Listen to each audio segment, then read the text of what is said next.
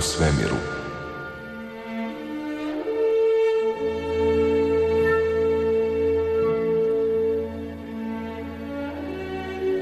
A u toj istoj Andromedi želimo vam e, dobru večer.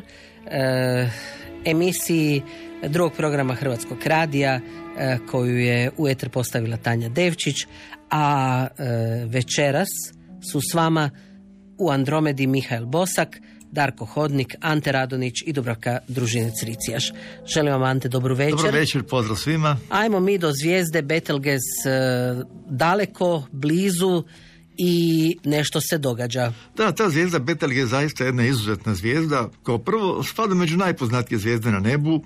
Nije među ono baš nekoliko najsjajnijih, ali je dosta sjajna i lako je prepoznajemo jer to je takozvani crveni super divna divovska zvijezda i baš lijepo na nebu vidimo taj njen crveni sjaj, poznata i po tome što je u najljepšem zvježđu neba, zvježđu Oriona. E, Betelge je zvijezda Alfa Oriona, jer nekada je bila najsjajnija, međutim danas zapravo je Rigel najsjajnija zvijezda tako da je Betelgeuse druga sjajna zvijezda po, po sjaju znači u zvježđu Oriona.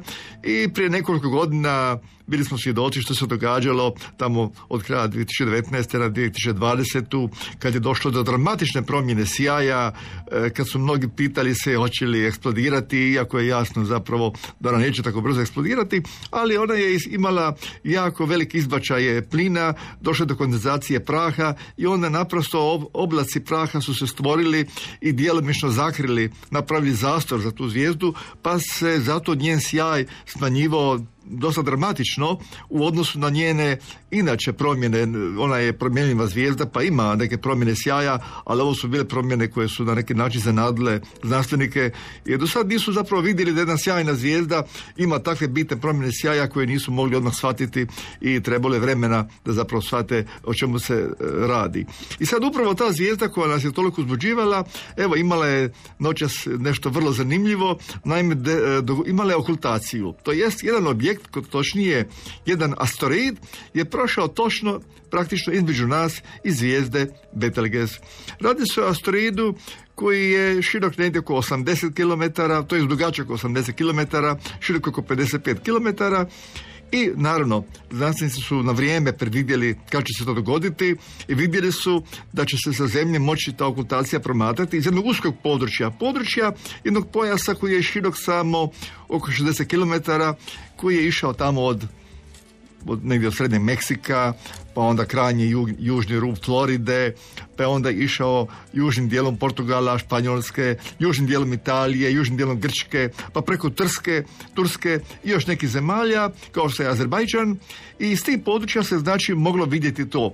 Naravno, oni koji su imali vetro nebo mogli su vidjeti je poznati e, virtualni teleskop talijanskog astronoma astrofizičara Gianluca je trebao na neki način pratiti online to kao virtualni teleskop, da to svi pratimo, ali imali su oblačno vrijeme negdje na jugu Italije gdje su imali svoj teleskop, pa su na neki drugi to prenosili ali u svakom slučaju okultacija se dogodila i izvještaji kažu, to se dogodilo naime noćas negdje po našem vremenu oko 2 sata i 10 minuta i okultacija je trajala negdje oko 10 sekunda.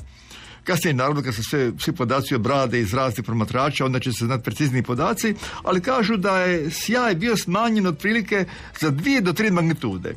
Pošto je zvijezda Betelgeuse prividnog sjaja negdje, recimo tamo između, obično u prosjeku između nulte i prve magnitude, plus prve magnitude.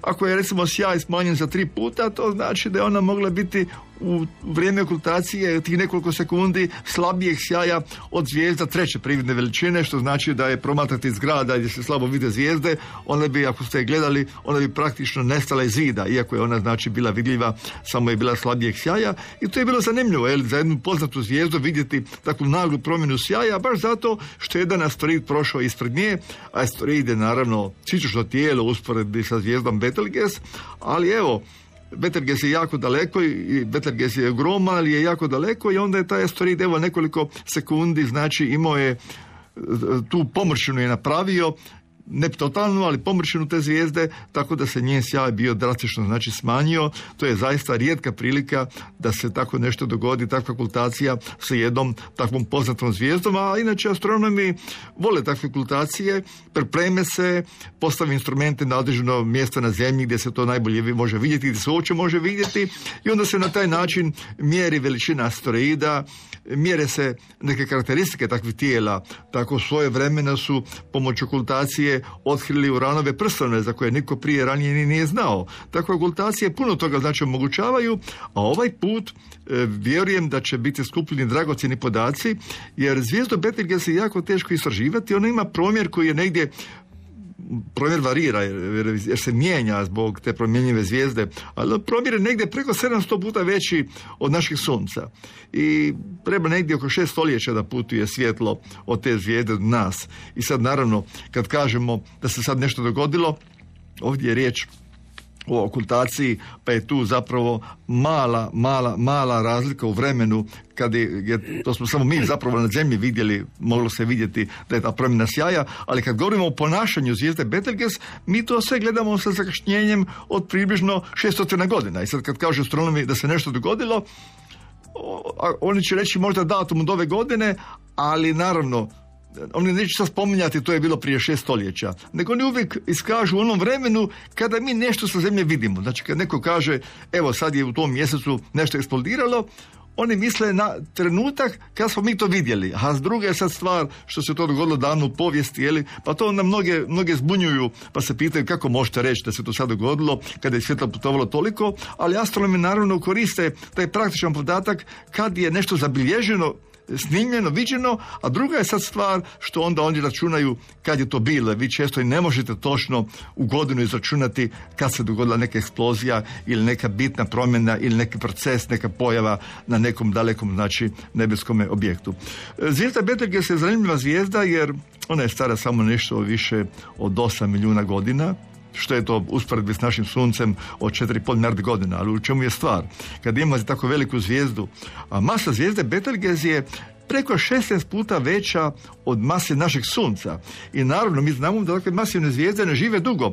One su na neki način jako rastrošne, one vrlo brzo, vrlo brzo troše svoje gorivo, dakle kroz proces fuzije i onda takve zvijezde brzo završavaju, tako da će i zvijezda Betelgeuse eksplodirati kao supernova zvijezda, to bi se moglo dogoditi možda negdje za sto tisuća godina, možda i puno više, jeli, možda i nekoliko stotina tisuća godina. To mi ne možemo predvidjeti i naravno imamo vrlo malo iskustava Znanstvenici imaju vrlo malo iskustava kad je riječ o tome što se događa prije nego što će zvijezda eksplodirati. I kad vi vidite neku supernovu, to je obično u nekoj dalekoj galaksiji. A mi nismo imali priliku da pobliže upoznavamo ponašanje neke zvijezde prije nego što će eksplodirati, a da se ta zvijezda nalazi tu baš u, u našoj galaksiji kao betalit koji nam je tako blizu da se i lijepo može promatrati golim okom. Ali da, da bi on recimo stvarno sad eksplodirao, e, ne bi zaprijetio zemlji, prvenstveno imajući u vidu kako je postavljena osrtacije te zvijezde. E, jer onaj, možemo reći, najsnažnije zračenje će krenuti iz polarnih područja, a Betelgeuse nije tako postavljen u prostoru da bi ono najjače zračenje baš pogodilo zemlju, tako da u slučaju supernove, jer kod supernove baš imate posebno zračenje iz polarnih područja, u slučaju da eksplodira, znači Betelgeuse ne bi ugrozio naš planet sa one daljine na kojoj se nalazi, mada on u, kad govorimo o supernovama nije tako daleko 600 svjetlosnih godina.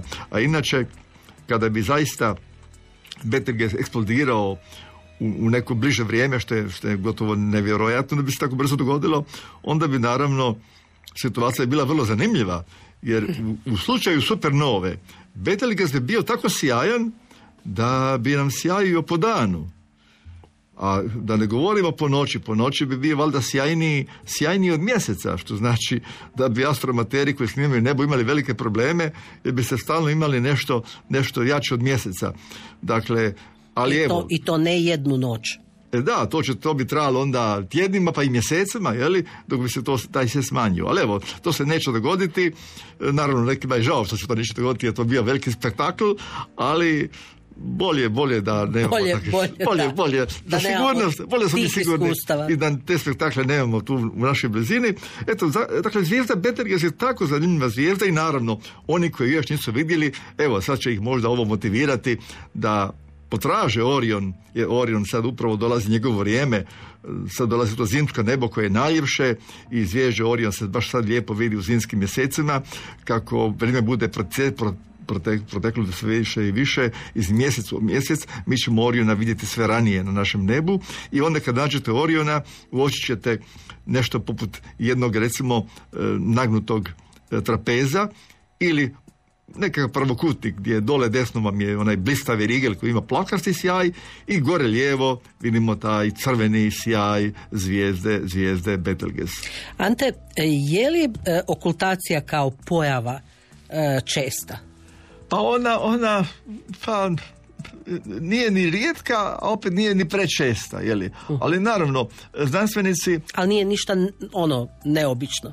da, nije, nije nešto neobično, događa se to više puta i znanstvenici, naravno, kad se to dogodi, obično se to dogodi kad neki asteroid znači prođe ispred neke zvijezde jer vi znate putanje asteroida i kad znate putanje asteroida vi onda možete to predvidjeti inače, inače ne biste mogli znati. Znači jedino zato što asteroidi to naprave a onda ako poznajete putanje asteroida onda možete točno na vrijeme predvidjeti trenutak sekundu kad će se to događati i naravno to što ćete znati iz kojeg područja na zemaljskoj lopti ćete vi moći vidjeti jer jednostavno obično je to uvijek takav neki pojas na površini zemlje koji prelazi jednim dijelom teritorija gdje je znači moguće donijeti instrument i snimiti jer van tog područja znači to nije to nije moguće. Tako da oko, o tim okultacijama ono recimo da čujemo možda jednom godišnje, ali evo više njih se dogodi, ali opet nisu znači tako česte, a mogu pružiti dragocjene podatke kad analizirate kako se smanjuje svjetlo i kako se opet svjetlo povećava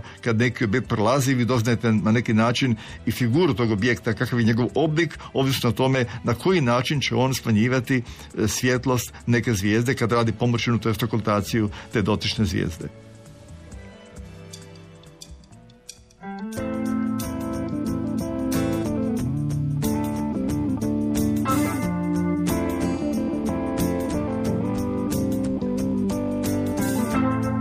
Is it getting better? Or do you feel the same? Will it make it easier on you now?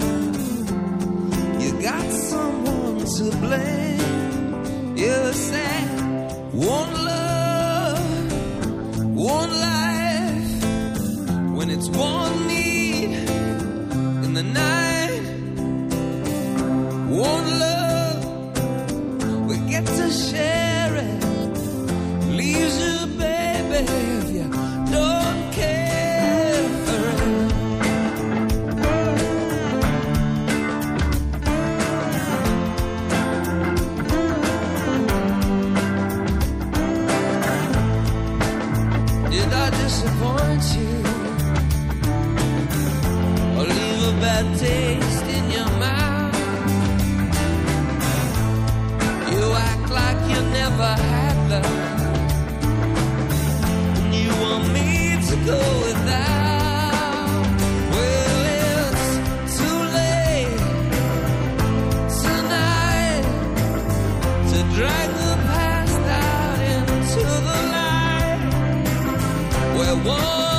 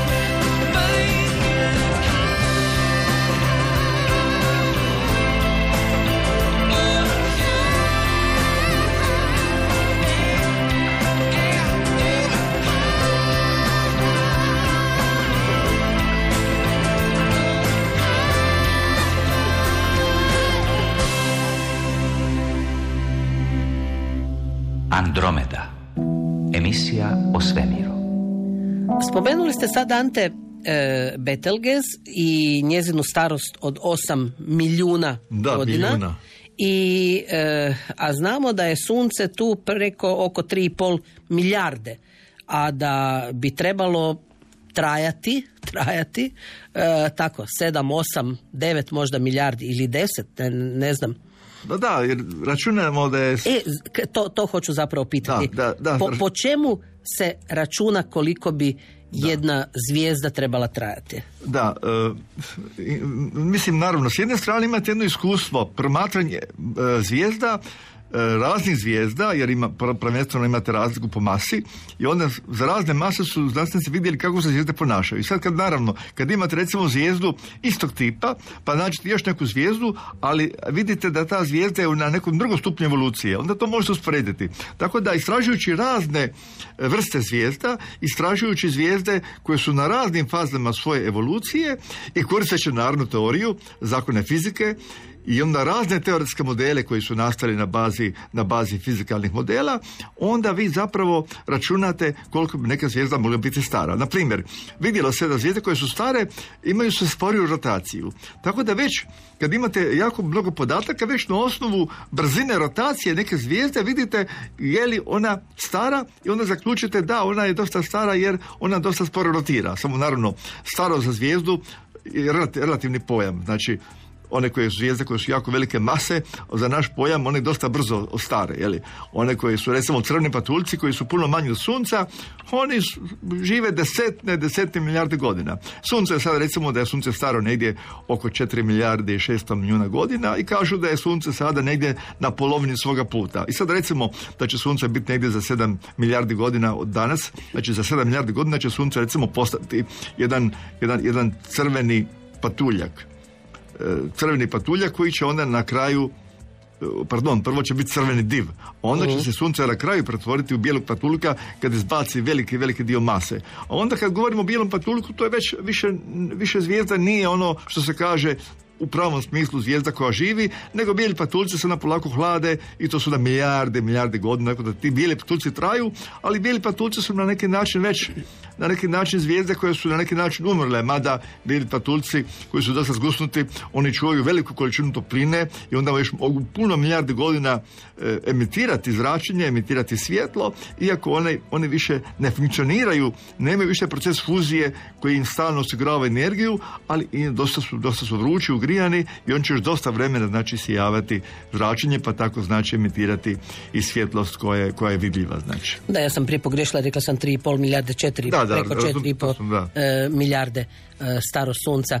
Ali em, kako to, Ante, da su se Indijci i njihov taj svemirski program sad posebno e, zainteresirali za sunce? Ma zapravo, kad je u pitanju Indija, ona, ona u svom svemirskom programu ima sva ona bitna područja, a istraživanje sunca i utjecaja na zemlju je jedno zaista od važnih područja. Svi znamo koliko nam je važno svemirsko vrijeme i svi imaju interesu da imamo što više letjelica kako u orbiti oko zemlje, tako i dalje, koje će pratiti što se događa na suncu. I kad imate više letjelica, svaka letjelica ima neke svoje instrumente. Pa i ako imate slične instrumente, ali ti instrumenti ne istraživaju uvijek u onom dijelu spektra kao oni drugi i, i, instrumenti. Tako da uvijek se na neki način možete dopunjavati i sve te svemirske misije koje recimo istražuju sunce, one mogu u tom smislu biti komplementarne, to one i jesu. I evo, Indija je zapravo uh, ove godine, to je bilo u početku, to je bilo drugo rujna ove godine, dakle nedavno, Indija je prvi put lansirala jedan pravi satelit, observatorij za istraživanje sunca, sa instrumentima za istraživanje sunca i naravno on treba da kruži oko točke Lagrange 1 između zemlje i sunca, tako da će stalno pratiti zemlju na put oko sunca, ali će uvijek biti na onoj strani gdje je sunce, tako da uvijek može pratiti što se događa na suncu, da registrira ono zračenje i onaj sunčevi vjetar koji dolazi prije nego što će pogoditi zemlju i na taj način, naravno, kad pratite što se na suncu događa, onda vidite neke pojave koje mogu onda već vam reći što može uslijediti, a posebno kad registrira da je recimo sunce izbacilo koroni izbačaj, onda podaci o tom izbačaju će nam već pomoći da predvidimo kada će to sići do zemlje, do zemljne magnetosfere, kad će nastati geomagnetska luja, da li se očekuje jača geomagnetska luja, koja onda ima opet svoje probleme, e, koja onda stvara probleme na radiovezama, koja može oštetiti opremu na satelitima, koja nekada evo radi i štete na elektrosustavu, na infrastrukturi elektrosustava, znači na zemlji. Tako da na neki način Indija se pridružila ovim velikim silama kao što su e, Sjedinjene Američke države, Europa, Kina i sad i Indija ima jedan zaista možemo reći pravi solarni observatorij. Moram reći da četiri mjeseca traje jedno lagano putovanje do točke Lagrange 1 koje je od nas daleko oko milijun i pol kilometara. I zapravo ona još nije došla u tu fazu, tek, očekuje se tek 7. siječnja ove iduće godine da će ona stići u to područje i onda će početi kružiti oko te točke Lagrange 1, jer tu, tu se traže samo povremeni mali manevri da on, da letjenica kruži oko te točke Lagrange 1, iako ta točka nije ne- neka materijalna točka, nego jedna zamišljena točka, ali s malim manevrima se osigurava da letjenica može dugo biti stabilna u tom jednom prostoru, stoji na jednoj točki. Ona pravi zaista jednu veliku orbitu, ali je uvijek stabilna u tom prostoru da može biti između zemlje i sunca i da stalno znači ne samo što dobija stalno sunčevu energiju za svoje solarne baterije, nego stalno može istraživati sunce i ono što se događa u blizini nje, ono što sunce šalje, a što ona direktno na licu mjesta jeli, može da tako kažemo pipati, što može znači istražiti. Tako da zapravo e, mi sad govorimo o toj letlici zato što upravo e, prije nekoliko dana Indija je objavila prve slike. Naime, oni su sad počeli, iako ona još nije stigla do točke Lagrange 1, oni su već počeli povremeno e, i, ovaj, uključivati jedan za drugim određene instrumente. Tako su aktivirali teleskop koji snima sunce u ultraljubičastom dijelu spektra, tamo na valnim duljinama između 200 i 400 nanometara i vidjeli smo cijelu seriju slika su objavili u raz, sa raznim filterima, vidjeli smo da letjelica izvrsno radi te slike. Počeli su također sa instrumentima istraživati e, sunčev vjetar, karakteristike sunčevog vjetra, energiju čestica sunčevog vjetra, a to su uglavnom protoni elektroni koji se mogu registrirati, koji dolaze sa sunca, pa se onda može izmjeriti na osnovu energije kojom brzinom oni dolaze do onog mjesta gdje se letilica nalazi. Tako da vidimo, letilica će tak, čak moći e, pratiti i rentgensko ili X zračenje i to X zrake manje energije, X zrake veće energije, tako da ona zaista ima cijeli sustav instrumenta i teleskopa koji će nam omogućiti praćenje sunca i naravno nema to tako jako puno takvih letjelica, tako da Indija će na neki način dati svoj doprinos u tom globalnom praćenju sunčeve aktivnosti, posebno sada kada se približava maksimum sunčeve aktivnosti koji se događa svakih 11 godina u prosjeku, a nekad vi ne možete točno predvidjeti kad je taj maksimum ili kad je taj minimum, ali očekuje se negdje otprilike možda u toku iduće godine da će sunce dostići maksimum aktivnosti, pa će onda u idućoj godini očekujemo dakle još vrlo ovako značajnih e, izbačaja sa sunca, posebno kad su u pitanju ti koronni izbačaji, kada velika količina čestica veće energije e, dođe do zemljne magnetosfere i napravi znači geomagnetsku luju, pa smo vidjeli u zadnje vrijeme da je bilo ono dan za danom po nekoliko tak- takvih luja i znači da je nešto vrlo zanimljivo. Recimo, sunce pošalje koronni izbačaj onda vam stigne još jedan koroni izbačaj koji ima veću brzinu. Pa onda on stigne ovaj koroni izbačaj manje brzine. E onda nastane jedan ono, nekakav super koroni izbačaj, ali kod tog sudara, kad ovaj veći stigne ovaj mali, onda se, se onako popularno kaže da je to nekakav e, kanibalni, kao neki kanibalni ovaj izbačaj korone, jeli, kad se tako sudaru dva, ovaj jači na neki način pogodi ovaj, ovaj koji ima manju energiju, manju brzinu. Jeli. Tako da je vrlo interesantno pratiti to što se suncu događa. Evo vidimo da će Indija sad imati jedan zaista pravi observatorij za sunce, mada još, evo kažem, nije došao do svog cilja, svoje ciljane putanje, ali već, već je Indija objavila slike, su sretni, zadovoljni, e, njima imate, oni imaju nekoliko instituta koji vode brigu i koordiniraju ova istraživanja i oni su sretni da su te prve slike pokazale da ovi instrumenti koji su uključeni da rade zaista savršeno. Inače ta letilica, ona ima negdje otprilike jednu i pol tonu i evo lansirana je eto, kineskom raketom. Indija, dakle, sve svoje potrebe koje ima, ona to radi, dakle, sa svojom tehnologijom, sa svojim raketama, ona sve znači, može sama raditi, ne treba drugoga moliti, znači, za uslugu. To baš hoću reći i oni vole e, da se zna što rade. E, jer evo i vi ste neki dan e, sudjelovali u predavanjima o njihovom svemirskom programu našim slušateljima ovdje u Hrvatskoj, ljudima koji su željeli nešto više saznati o tome i njihovo veleposlanstvo se zapravo trudi e, dati e, van e, svoje znanstvene uspjehe. Da, i vidite, ima- imate recimo tu sreću da njihov veleposlanik Indije u Zagrebu je baš čovjek koji je fizičar i onda naravno njemu je jako stalo Vuče na svoju stranu, da. do te edukacije i da zapravo na neki način pokaže gdje su neke dodirne točke znanosti u Hrvatskoj, znanosti u Indiji i tu na neki način on na neki način već je surađivao s mnogim našim znanstvenicima i on vidi, e, upoznaje te ljude i na neki način evo vidi gdje je moguća suradnja i to je njegov predivan posao što on radi zapravo. Jel?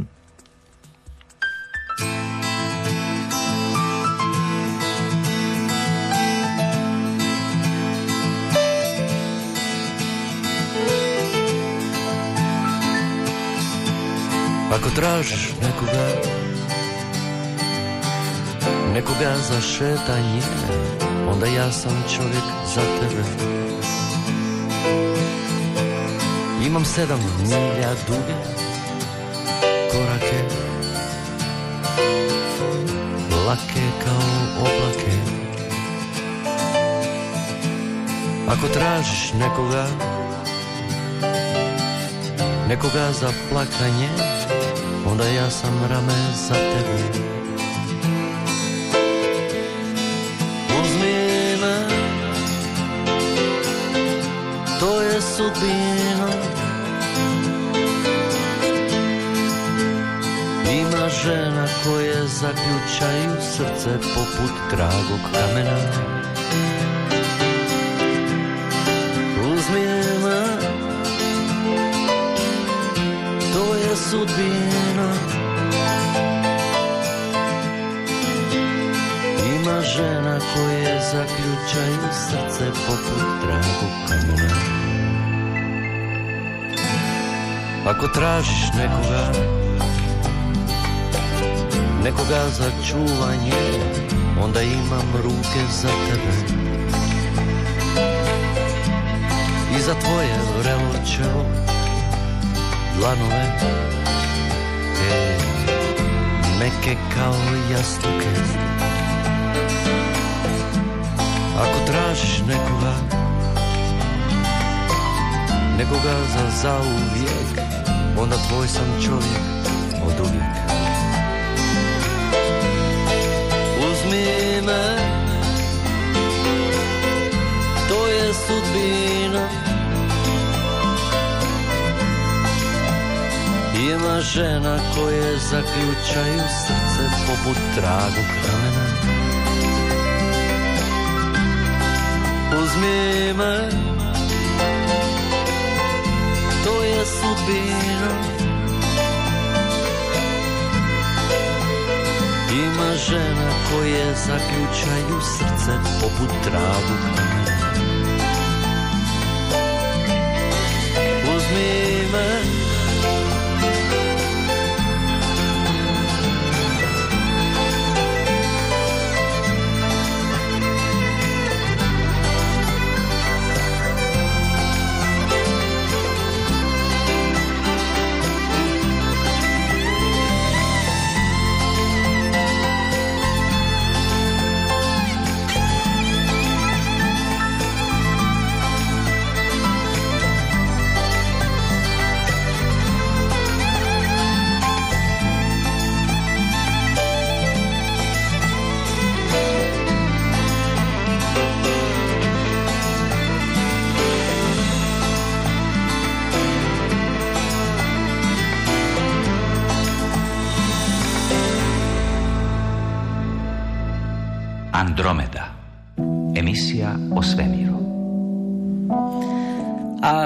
Andromedi e, priča o tome da je otkriven posebno harmoničan sustav egzoplaneta. Da, to je nešto vrlo zanimljivo, naime, do sad je evo otkriveno preko 5,5 tisuća planeta oko drugih zvijezda i jedan je sada na neki način posebno intrigantan, posebno zanimljiv, jer se radi o sustavu gdje imamo šest planeta, nisu svi odjednom bili otkriveni, nego postepeno. I počelo je prvo to sa otkrićem e, nasljednog satelita TES, koji radi otkriće na bazi tranzita kad planet prođe preko neke zvijezde pa se sjaj, smanji sjaj zvijezde i opet kasnije poveća. I onda do sada je, je oko te zvijezde otkriveno šest planeta a radi se o zvijezdi koja nije baš jako daleko svega, svega stotinu svjetlosnih godina od nas udaljena. I onda su pronašli da svi ti šest planeta se nalazi u prostoru koji je tamo toliko velik kao što je onaj prostor između Sunca i Merkura. I sad zamislite između Sunca i Merkura da imate šest putanja planeta. I sve su lijepo raspoređene, nema tu sudara, sve su na određenoj daljini, ali u malom prostoru svih šest putanja tih planeta. Ali e, te su putanje tako matematički, rekli bi, složene, jer naime gravitacija, na prirodan način gravitacija radi svojevrsnu harmoniju. I ovdje imamo jedan vrlo harmoničan sustav. Naime, dok recimo onaj planet koji je najbliži zvijezdi, to je jedna narančasta zvijezda, nije jako, jako velike mase, e, dok onaj najbliže zvijezde napravi jedan krug, pardon, dok napraviš šest krugova, onaj najzadnji šesti napravi, napravi jedan krug. Znači onaj zadnji šesti napravi jedan krug, a ovaj prvi točno šest.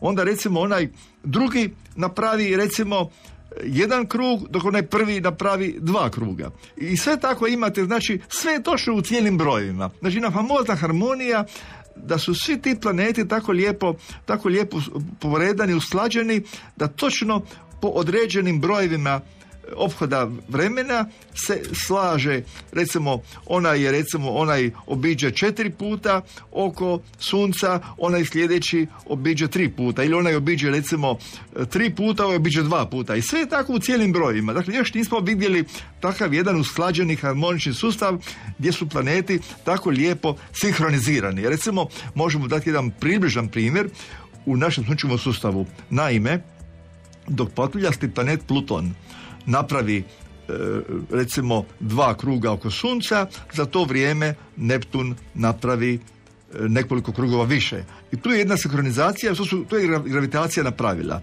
Da na neki način gravitacija pokušava uskladiti planete, da uvijek jedan planet napravi jedan broj krugova, onaj koji je dalje napravi određeni broj krugova manje. Jel? Znači ako jedan napravi recimo dva, ovaj napravi jedan ili ovaj napravi tri, ovaj drugi napravi, napravi dva. Sve je to na neki način us- usklađeno i ovdje imamo takav jedan sustav šest planeta koji su tako harmonično usklađeni da je to još ovako neviđeno i vjeruje se, vjeruje se da je takav sustav nastao takav već od samog početka. Računa se da je on star možda nekoliko milijardi godina i vjeruje se da nekoliko milijardi godina imate tu, tu istu situaciju. I što je još zanimljivo? Svaki od tih planeta je ono što se spada u veličinu između Zemlje i Neptuna. To je negdje masa dvije do tri pute, dva do tri puta veća masa od mase Zemlje. Znači, svih tih šest planeta su uglavnom bar dva ili nešto više puta veći od mase Zemlje, što je isto zanimljivo. Mi recimo u našem sunčevom sustavu nemamo planete e,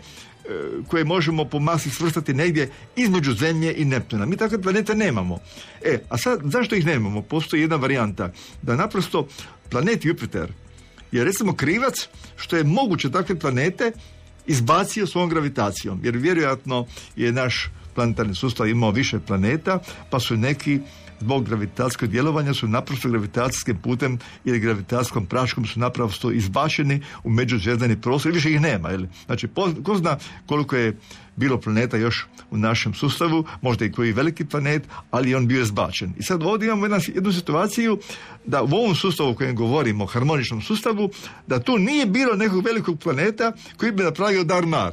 Znači, vjerujemo da tih šest planeta je od samog nastajanja bilo sinhronizirano, jer planeti se obično sinhroniziraju u tim svojim orbitama još dok se formiraju u planetarnom disku.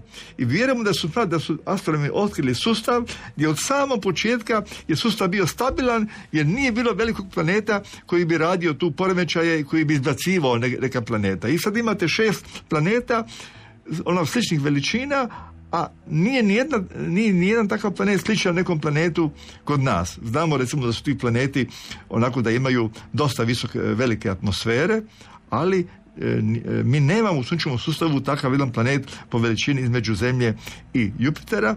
Možda baš zato, možda baš zato što jednostavno su takvi planeti ako su postali su bili izbačeni, a ovdje su sad astronomi našli jedan planetarni sustav koji je ono milijardama godina isti jer nije bilo većeg planeta koji bi na kraju krajeva izbacivao nekog ili koji bi poremetio njegove putanje, nego su milijardama godina te putanje ostale harmonično sređene. Znači. Evo, govorite Ante o izbacivanju iz određenog sustava. Postoji li ubacivanje u recimo naš sustav? Pa Ne. sad, ub- ubacivanje baš ne, ubacivanje baš ne. Recimo, neke, recimo neka zvijezda je mogla u prošlosti proći blizu našeg sunčevog sustava, čak proći u prostor koji spada u sunčev sustav, pa je mogla napraviti neki poremećaj da je malo promijenila putanje nekih planeta. Međutim, e, vrlo je teško zamisliti da bi neka zvijezda ostala ili da bi, da bi neki recimo planet dolutao O i- planetima, i, da, baš ostao, sam mislila. on bi dolutao takvom brzinom da bi teško mogao biti zarobljen u našem sustavu. Prema tome, planeti su možda neki prolazili, ali mala je vjerojatnoća da bi neki planet došao tako da ostane zarobljen u našem sustavu. Kod kometa je situacija malo drugačija. Neki kometi koji dođu iz recimo nekakve hiperbolične staze ili koji imaju jako, jako izduženu električnu stazu, pa onda prođu pored nekog velikog planeta, pa onda prilaz je bio takav da je veliki planet zarobio takav jedan komet u smislu da se njegova putanja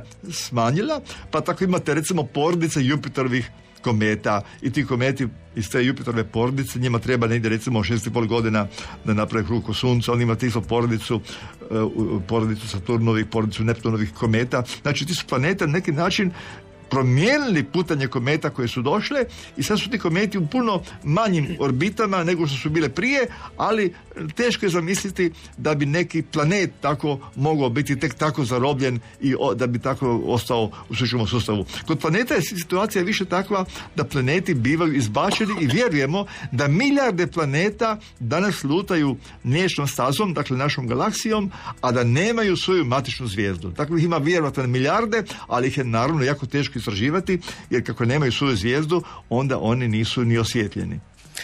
Kad e, ste prije spomenuli harmoniju, e, s druge strane harmonije je nered u svemiru. E, zapravo cijelo vrijeme govorimo o harmoniji. Rijetko kad o neredu.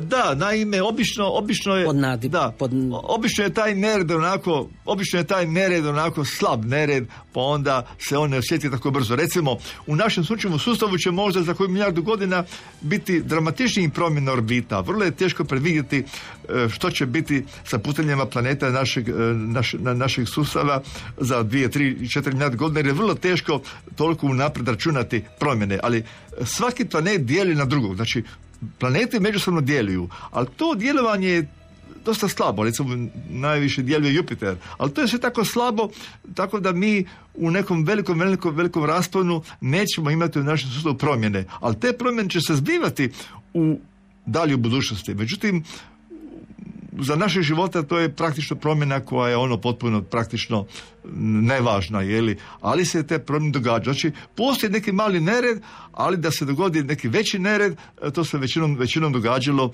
u vrijeme kada se recimo tek formirao neki sustav i onda dok se stvar stabilizira, onda neki planeti bivaju izbačeni, dok se sustav znači nije, nije stabilizirao. Tako je, evo, naš Jupiter je vjerojatno krivac što nikad nije, nije, nije se mogao formirati neki planet između Marsa i Jupitera, nego onda od tog materijala gdje se nije formirao planet imate danas puno tih malih asteroida s time da naravno e, bile više asteroida koji su sudarali i ti sudari su na samo povećavali broj krhotina pa se broj asteroida povećavao jeli? tako da imate znači vrlo bogat inventar sunčevog sustava gdje imate milijune malih tijela i s jedne strane su u asteroidnom pojasu velik dio, a onda velik dio je u onom pojasu, Kajperovom pojasu koji je iza orbite Neptuna. E, vraćam se na, na starost. Prije smo govorili o starosti e, što zvijezda, što našeg sunca, ali e, što je s predviđanjem roka trajanja planeta? Evo, samo ovi naši u sunčevom sistemu. Da, kad je, da, što se tiče planeta, onda njihov, njihov život i na neki način je vezan za život zvijezda. Recimo konkretno, kad naše sunce postane crveni div, onda će progutati Merkur, Veneru, možda Zemlju neće progutati, kaže možda, ali kako će Sunce izgubiti dio mase, onda će se orbita Zemlje malo udaliti od Sunca, pa će možda Zemlja preživjeti kao planet, ali će za nekoliko milijardi godina biti strahovita vrućina e, na zemlji. Jeli? Prema tome vidimo da neki, neki planeti koji su blizu svojoj zvijezdi, kad se zvijezda raširi, onda će naprosto biti progutani. Zvijezda će ih progutati, međutim drugi planeti će opet opstati. E sad jedino je sad stvar u tome, kad jednog dana e, zvijezda postane bijeli patuljak recimo. E onda je situacija takva da neki planeti više neće dobivati onu energiju koju su ranije dobijali. Ali planet kao tijelo će ostati. Ali ako imate eksploziju, e sad to je druga stvar. Tu sad nemamo ništa dokumentirano što se dogodilo s nekim planetima oko neke zvijezde koja je eksplodirala. Kako je ona te planete uništila, da li ih je uništila i tako dalje, to je sad posebno pitanje. Znači, e, ako se radi o vrlo masivnoj zvijezdi kao što je Betelgeuse, koja jednog dana eksplodira, e onda ta eksplozija na neki način kao prvo uništit će život, ako život postoji bilo kakav na takvom jednom planetu u tom sustavu gdje je zvijezda eksplodirala, a, oni planeti koji su najbliži će stradati, oni koji su dovoljno daleko, oni možda neće stradati, možda će kao objekti ostati čitavi, ali će ip- ipak imati neke promjene, koje recimo njihove atmosfere će biti znatno promijenjene, dramatično promijenjene zbog utjecaja materijala koji je zvijezda u eksploziji izbacila, a opet sve ovisi o tome koliko je planet blizu ili daleko te zvijezde. Ali u svakom slučaju mi danas nemamo neke konkretne podatke o planetima koji su možda postojali oko neke zvijezde koja je eksplodirala, jer mi promatramo zapravo supernove koje su jako, jako znači daleko od nas. Prema tome planet znači može dugo funkcionirati, ali ako imate život na nekom planetu, onda taj život ovisi puno o evoluciji zvijezde. Znači ne možemo zamisliti život oko jedne zvijezde kao što je Betelgeuse koja živi nekoliko milijuna godina, a potrebno je recimo recimo bar možda bar možda milijarda godina ili, ili bar pola milijarde godina da se razvije nekakav bar primitivni život na nekom sustavu. Prema tome od, kod ovih masivnih zvijezda koje će eksplodirati mi ne možemo zamisliti da se uopće mogao formirati život. A onda sad vidite kad smo spomenuli zvijezdu Betelgeuse. Zvijezda Betelgeuse je toliko materijala izbacila oko sebe i jednog dana će možda iz tog materijala čak možda biti formiran neki planet ali planet koji na kraju krajeva neće imati neke uvjete za život jer će na kraju krajeva ipak zvijezda, zvijezda eksplodirati na kraju, jeli? ali iz tog materijala će jednog dana opet i kad eksplodira zvijezda, tog materijala će moći znači nastati neki planeti. Kako onda ove naše planete možemo definirati kao žive, kao nežive, kao aktivne, kao ne znam, pasivne, ka- kako?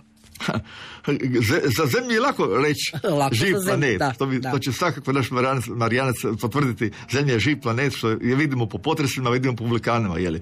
I ako, ako, ako planet nije živ, onda je isto pitanje koliko je, koliko je to dobro. Jeli? Znači, ako planet nije živ, opet je pitanje. Evo, recimo, Merkur izgleda kao mrtav planet, mjesec izgleda mrtav, ali to ne znači da su u pravom smislu mrtvi. E sad, tu, je teško naći granicu i reći da li neki planet živ ili mrtav. Definicija, To je da. vrlo teško, to je vrlo teško reći. Za Zemlju je lako reći da je ona, da je ona živ planet, jeli? A onda za neke druge planete to je onda vrlo problematično, pogotovo što zapravo stjenovitih planeta u našem sustavu nemate puno. Merkur, Venera, Zemlja i Mars, to su ovi terestički planeti, ovi drugi su nešto sasvim drugo. Jupiter, Saturn, Uran, Neptun, planeti koji imaju e, te duboke atmosfere, ispod kojih imate e, ili tekući plin ili led i tako dalje, to je vrlo komplicirana situacija i, i, i što reći o životu tog planeta, to je malo problematično.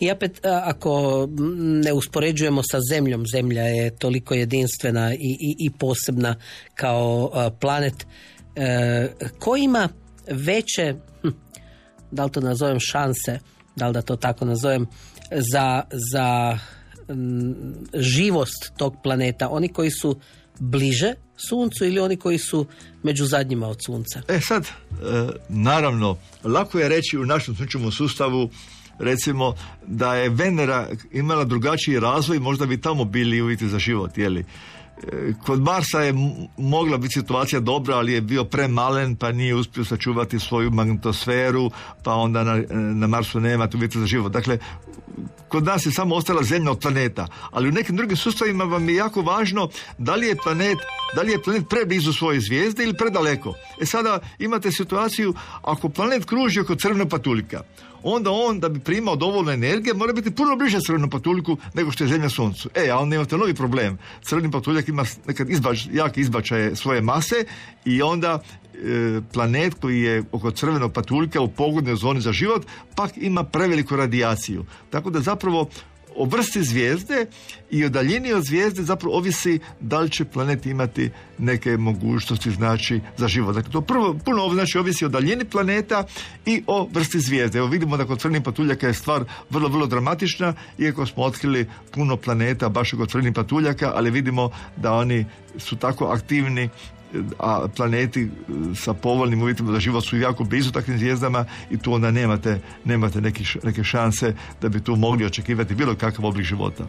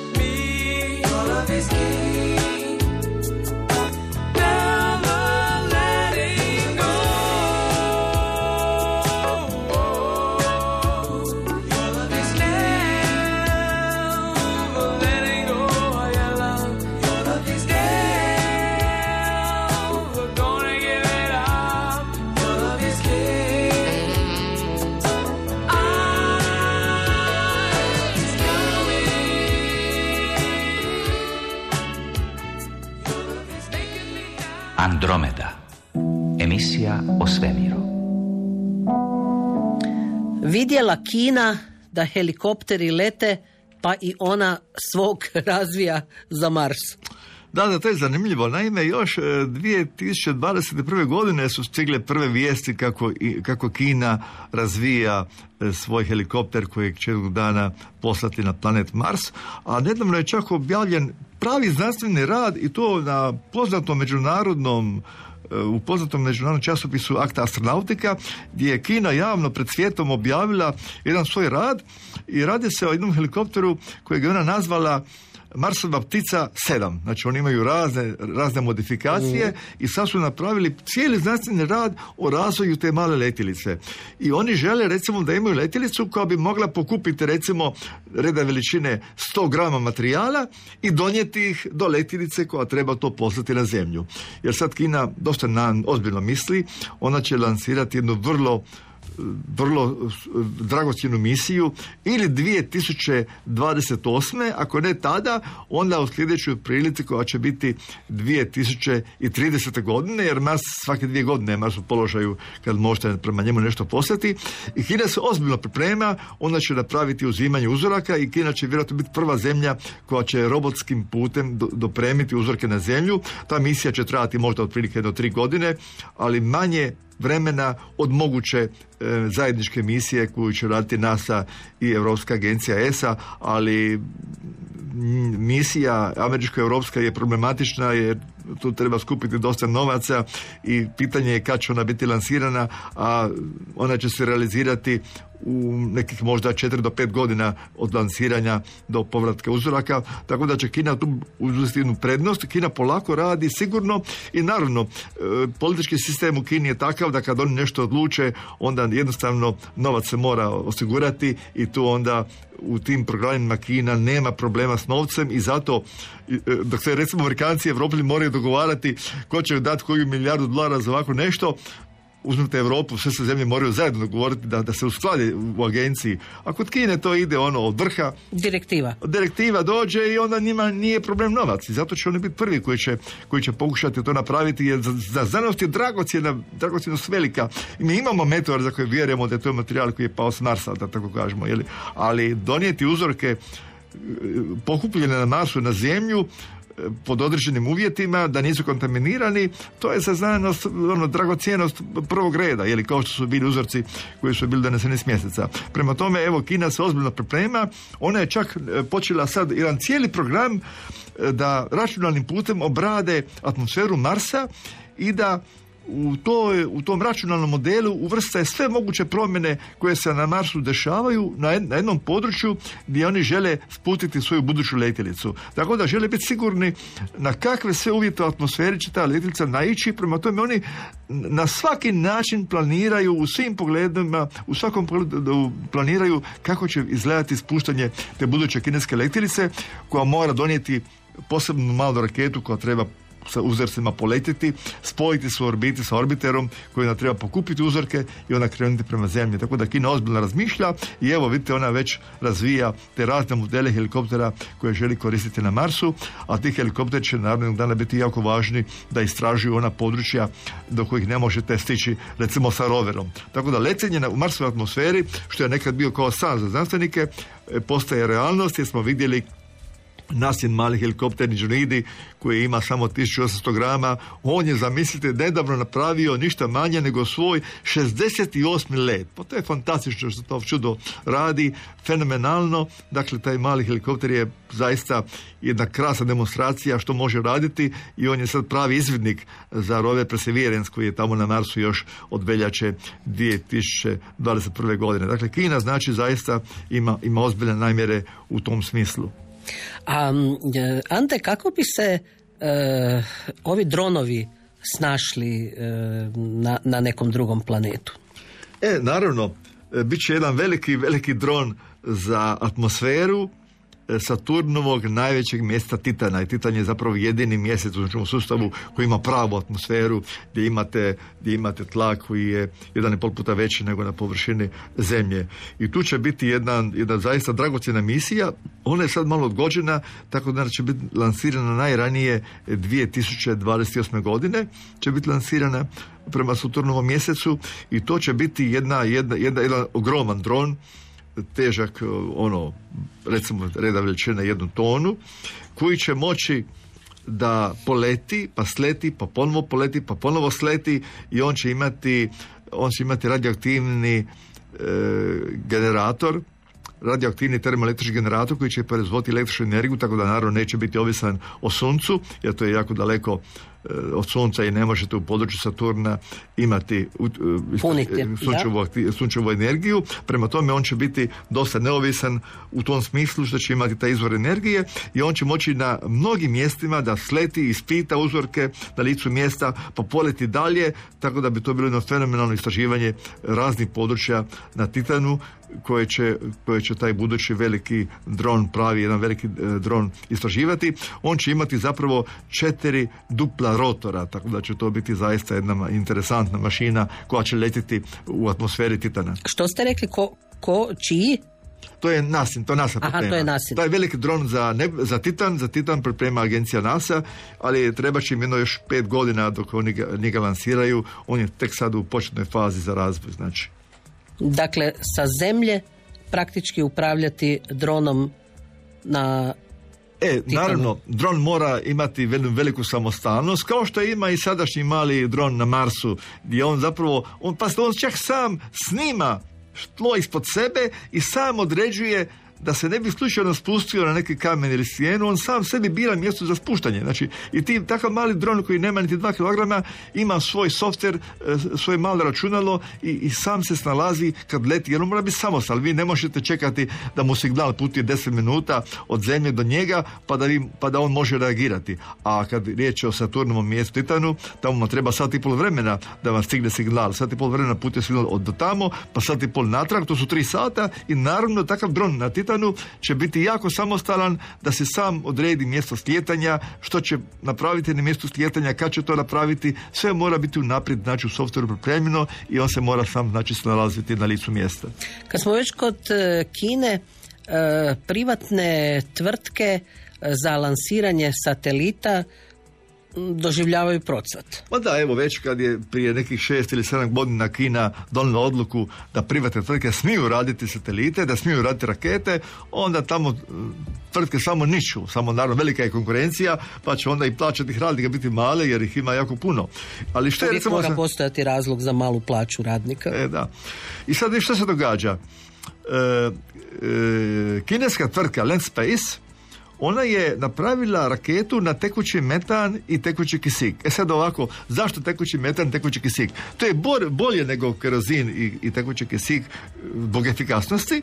Nije tako dobro kao vodik i kisik, ali kad imate tekući vodik i tekući kisik, to je puno kompliciranija tehnologija, jer vam je tekući vodik na puno nižoj temperaturi, a tekući metan je ipak na puno, na višoj temperaturi nego što je tekući vodik. Tako da je lakše napraviti sa metanom i kisikom, da još imate jednu stvar. Ako želite napraviti raketu koja će se ponovo koristiti, onda je dobro da, im- da imate metan, a ne kerozin, ne samo zato što je metan efikasniji, nego zato što će- će vam raketa nakon upotrebe biti čišća. Bit vam čišći spremnici, bit će vam čišći motori i zato na neki način metan ima svoju budućnost. Mi znamo da SpaceX razvija ovaj svoj Starship koji upravo koristi tekući metan i tekući kisik, ali evo, ova kineska tvrtka je imala tu čast da je njena raketa na metan i kisik prva raketa koja je došla u orbitu na metan i kisik. Jeli? Još jedna američka tvrtka trebala to ostvariti, nije uspjelo. Ova kineska tvrtka je prvi put, put pokušala pa joj nije uspjelo. Međutim, u srpnju ove godine e, tvrtka je poslala raketu bez satelita koja je ušla u orbitu, a treće lansiranje je bilo sad nedavno i u tom trećem lansiranju ova kineska tvrtka Land Space, ona je uspjela ubaciti tri satelita i sad je to ušlo u povijest da je to prva raketa na tekući metan i tekući kisik koja je dakle mogla da lansira satelite u orbitu oko zemlje. Evo tu je ta baš privatna kineska tvrtka ostvarila to prvenstvo. Znači nije sad problem napraviti na metan i kisik, ali niko do sad to nije radio, odnosno ostali rade, ali još nisu to su veće rakete, pa onda treba im više vremena, kao što je Starship, treba više vremena da se takva velika raketa razvije, tako da ova e, kineska raketa je sad uspjela. Kada je riječ o toj kineskoj raketi, ona može poslati negdje otprilike jednu i pol tonu u nisku orbitu oko zemlje. Ali ta ista kineska tvrtka, ona želi u daljnjem razvoju da prvi njen stupanj se vraća da se može ponovo koristiti, tako da ove kineske privatne tvrtke zaista vrlo ozbiljno rade i bit će nešto od njih. Evo, to me isto zanima, e, prije ste spomenuli koliko je na neki način e, u nekom trenutku jednostavnije kada odlučuje e, samo ili jedan čovjek u državi ili Da, da. jedna partija u državi. Da, da, da. jedna stranka u državi.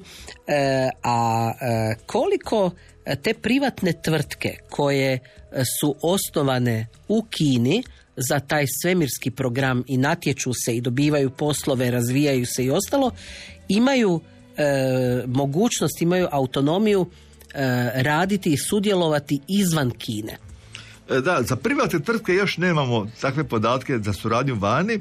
Znamo da je službena kineska e, agencija za svemir da je ranije lansirala satelite zapadnih zemalja. E, To je prestalo upravo zbog toga što je došlo do određenih konflikata e, pa je na neki način zapad htio svoju tehnologiju zaštititi od korištenja od strane Kine, ali Kina je nekada kao, kao Kina, kao, kao država je nekad lansirala svojim raketama satelite nekih naručioca sa zapada koji su baš od Kine tražili da im po možda jeftinijoj cijeni nešto lansiraju. E sada, kod ovih privatnih tvrtki nema naznaka da će ove kineske privatne tvrtke imati posao van Kine. Za sad nema naznaka, međutim, sama Kina je dosta velika i u samoj Kini postoji takav interes da privatne tvrtke vide svoju budućnost za kineske satelite. Kina jako puno radi satelita za meteorologiju, za istraživanje resursa, za navigaciju, e, za komunikaciju i privatne tvrtke vide tu mogućnost i za izradu satelita i za lansiranje. Tako da, evo, za sada znači te privatne tvrtke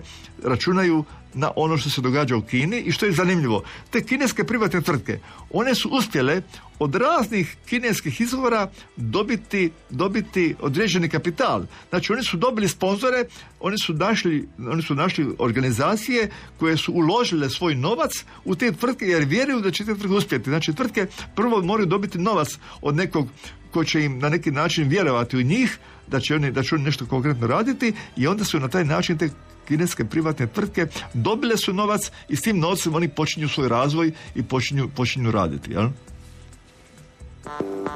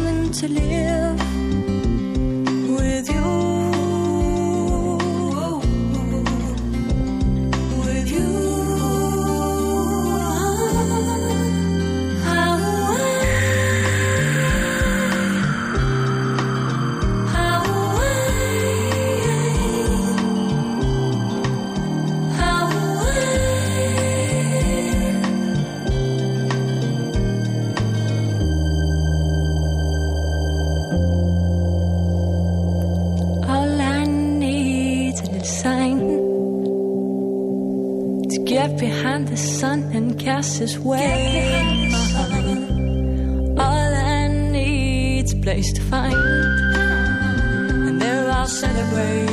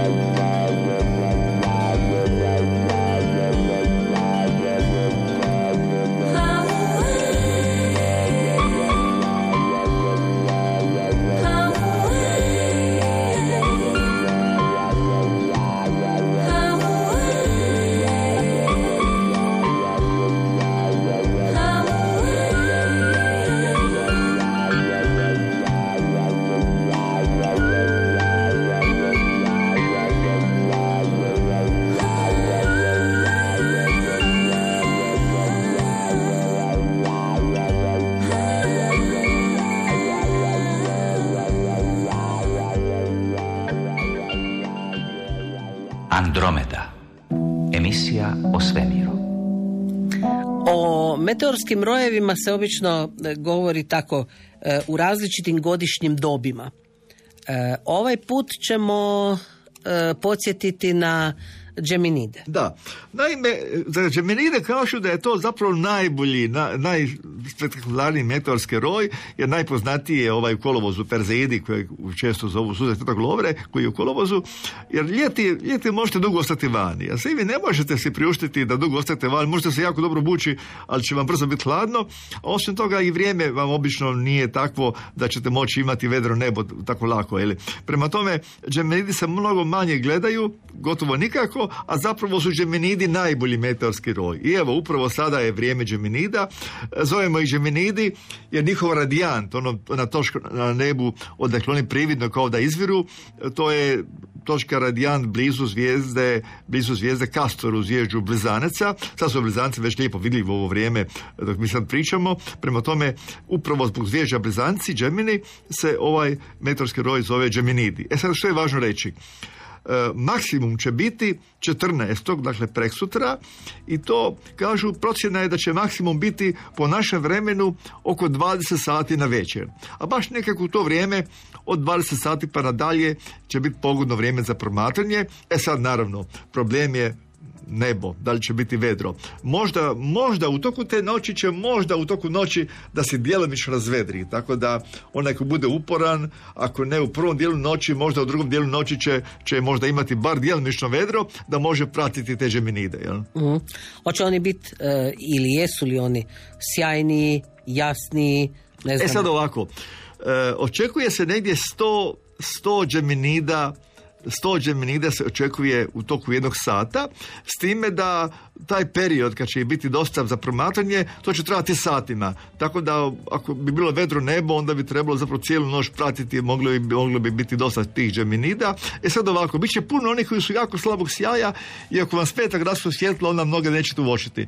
Što se mjeseca tiče, ova godina je sad idealna za džeminide, jer upravo, upravo je sad ove noći je mladi mjesec, dakle ove noći poslije pola noći je baš mladi mjesec, prema tome mjesec neće smetati e, svojom mjesečinom, tako da je to dosta zgodno, ali očekuje se, iako ima manje onih e, srednjih sjaja, očekuje se da će biti onih sjajnih džeminida koji će ono pošteno bljesnuti na nebu i očekuje se da će biti takvih ili prema tome onaj ko bude strpljiv, ko bude imao vedro nebo, vjerujemo da će nešto, da će nešto zaista vidjeti U kojem smjeru gledati? E sad ovako, meteori se promatraju na taj način da morate biti spremni da ih vidite na cijelom S bilo- nebu. Najbolje kad imate društvo pa onda svaki gleda, svaki se krene na svoju stranu. Idealno je naravno ležati, ležati da imate pogled otprilike na cijelo nebo, ali danas je teško ležati sad u zimskom periodu. I naravno, e, kad idete promatrati meteore, koliko god računate da će biti hladno, morate se još duplo više obući jer će vam biti posebno hladno kad dugo vremena stojite na, na istome mjestu. E sad ovako, za početak večeri je bolje da imate pogled takav da obuhvatite od, recimo, od istoka pa do zenita da imate prvenstveno. A onda kasnije u toku noći promatrate zapravo na sve strane nebo, jer meteor, iako on dolazi prividno iz, iz blizanaca, on može bljesnuti tek na suprotnoj strani neba, tako da možete biti spremni da se meteor može vidjeti bilo gdje na nebu. Znači cijelo nebo je u pitanju, ako je cijelo nebo vedro. Jel? Da. I ajmo još e, o pripremi novog leta američkog bespilotnog raketoplana. E da, trebalo je biti lansiranje ove prošle noće, međutim je otkazano, tako da će lansiranje biti sutra negdje, mislim da je sutra po našem vremenu negdje oko, oko 1 sat i 12 minuta, a bit će i direktan prenos lansiranja. Ovo će biti prvi put da se ovaj raketoplan američkih svemirskih snaga da ga lansira e, raketa Falcon Heavy.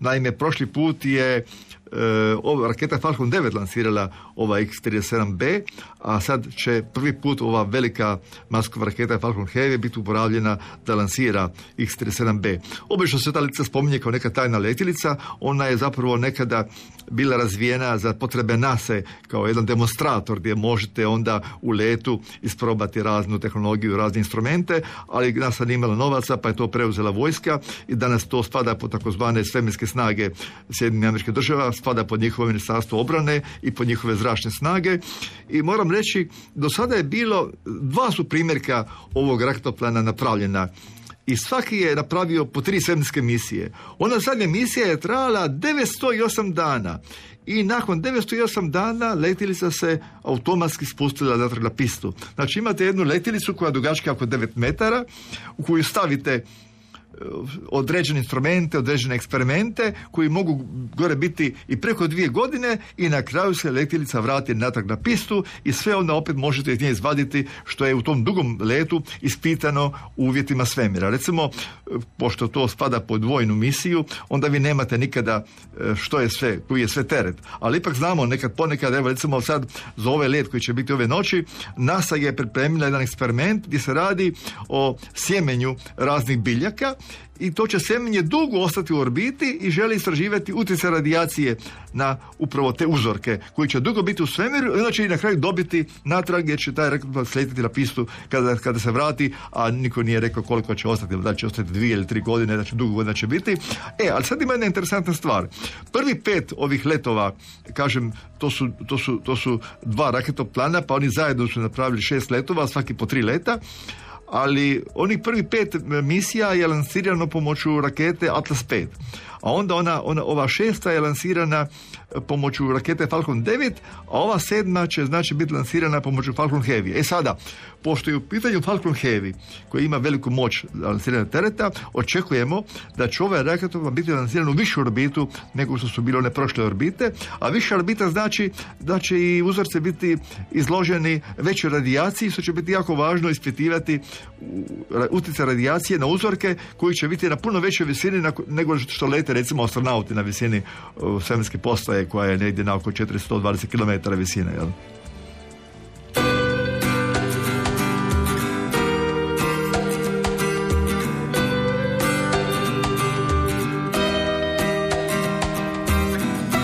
Sve se ničeg nema, ali ljudi još su tu.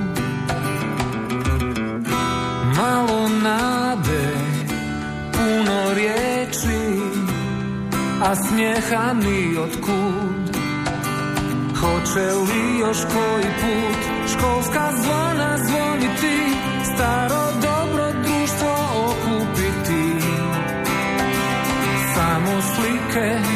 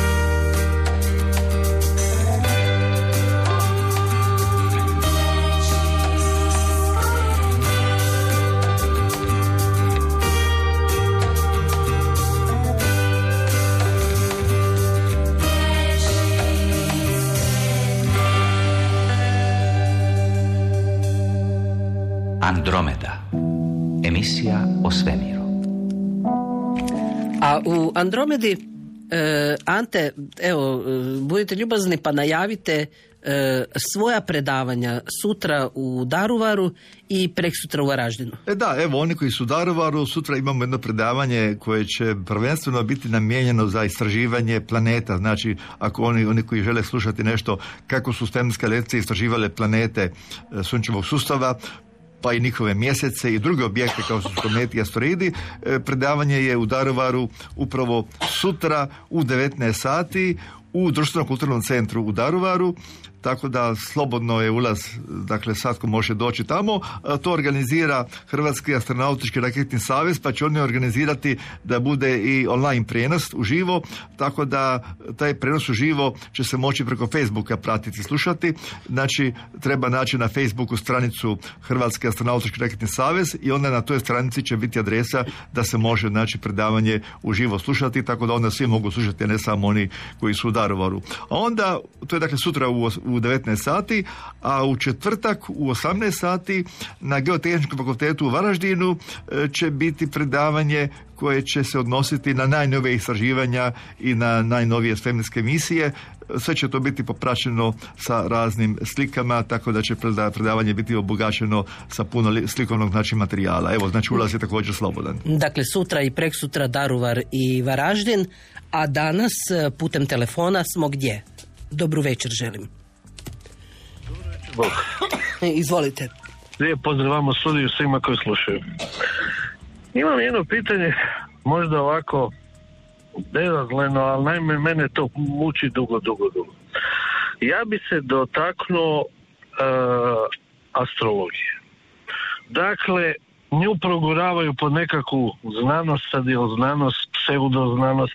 Ma mislim, to nema nikakve e, uopće baze da bi se nazvalo znanošću, ali ajmo to reći, barem oni tvrde da je pseudoznanost.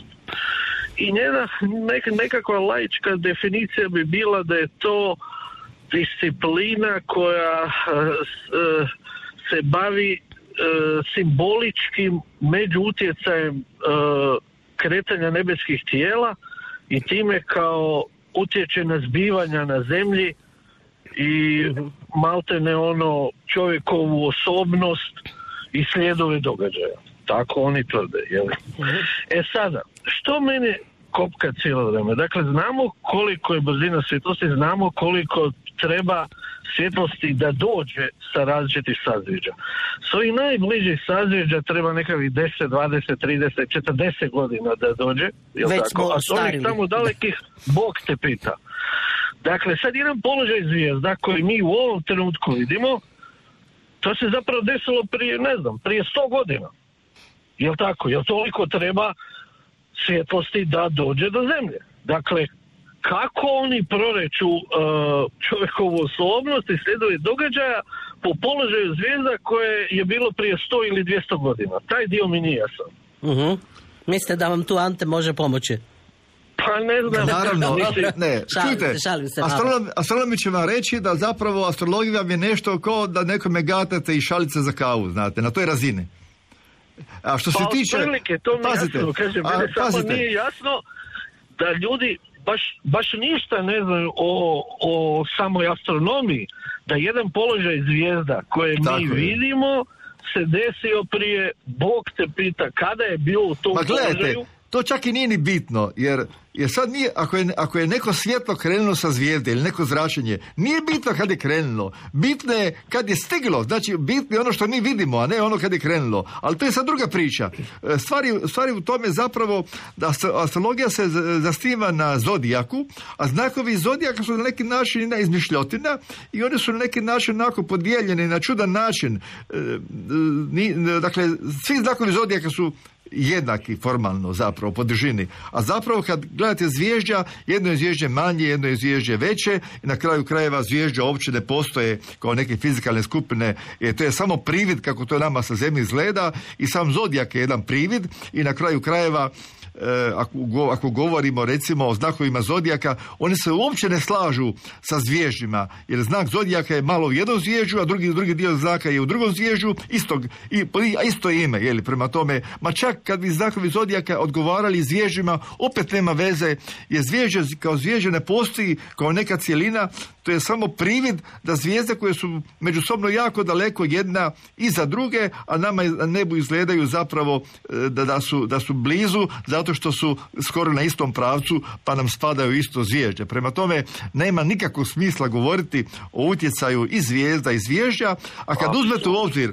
što se događa na našem suncu, kakva zračenja naše sunce šalje, a to nitko ne može predvidjeti. Dakle, ono što nam sunce napravi geomagnetsku luju, e, astrolozije ne mogu predvidjeti. A to je ono što utječe na zemlju i što vidimo da utječe na zemlju. Apsolutno. Pitanje je sad koliko utječe ljude. Prema tome, ako vi ne možete predvidjeti ono što se vidi jasno na suncu, a kamoli ćete sad vi govoriti o tome da vam neka zvijezda tamo toliko daleko da može utjecati, pa mi imamo našu zvijezdu koja radi dram- dramatične stvari i ne možete predvidjeti. Prema tome, astrologija u tom smislu zaista je besmislena.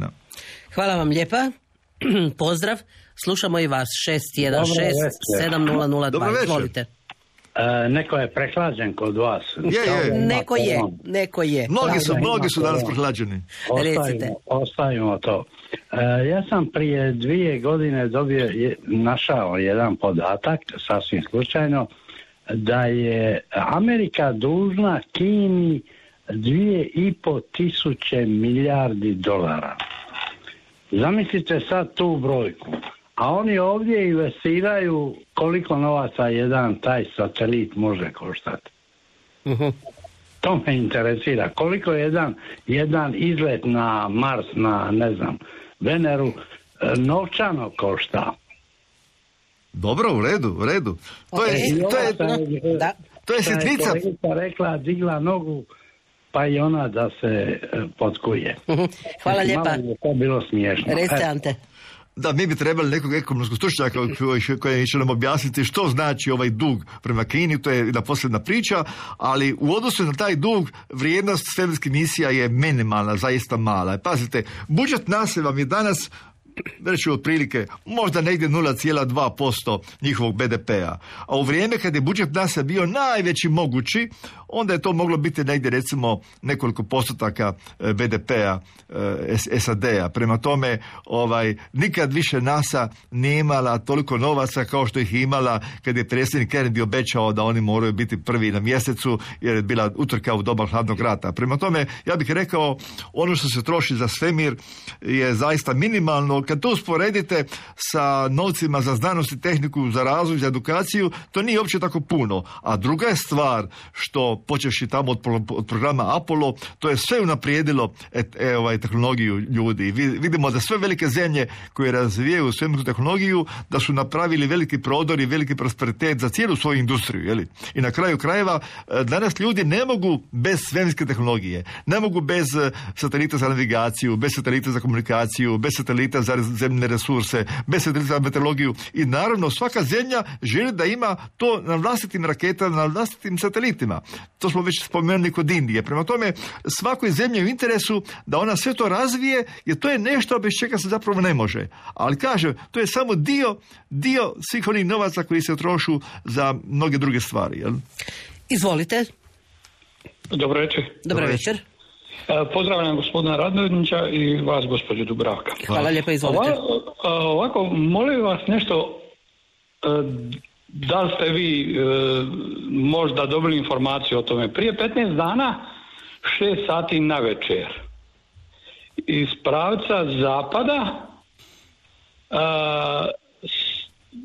svjetlost, kao u konvoju su išli, Da, to su sateliti Starlink. O njima često Aha, aha. pričamo, ljudi ih često vide i često nam šalju slike tih satelita. Njih se lansira sada po preko 20 i onda ih vidite ono ko vagoni jedan za drugog idu. Da, da, je, je, to je u kao, redu. kao, kao konvoj. A je, gdje, da, ste, da, gdje ste ali- bili? O, Sinjsko polje. Aha.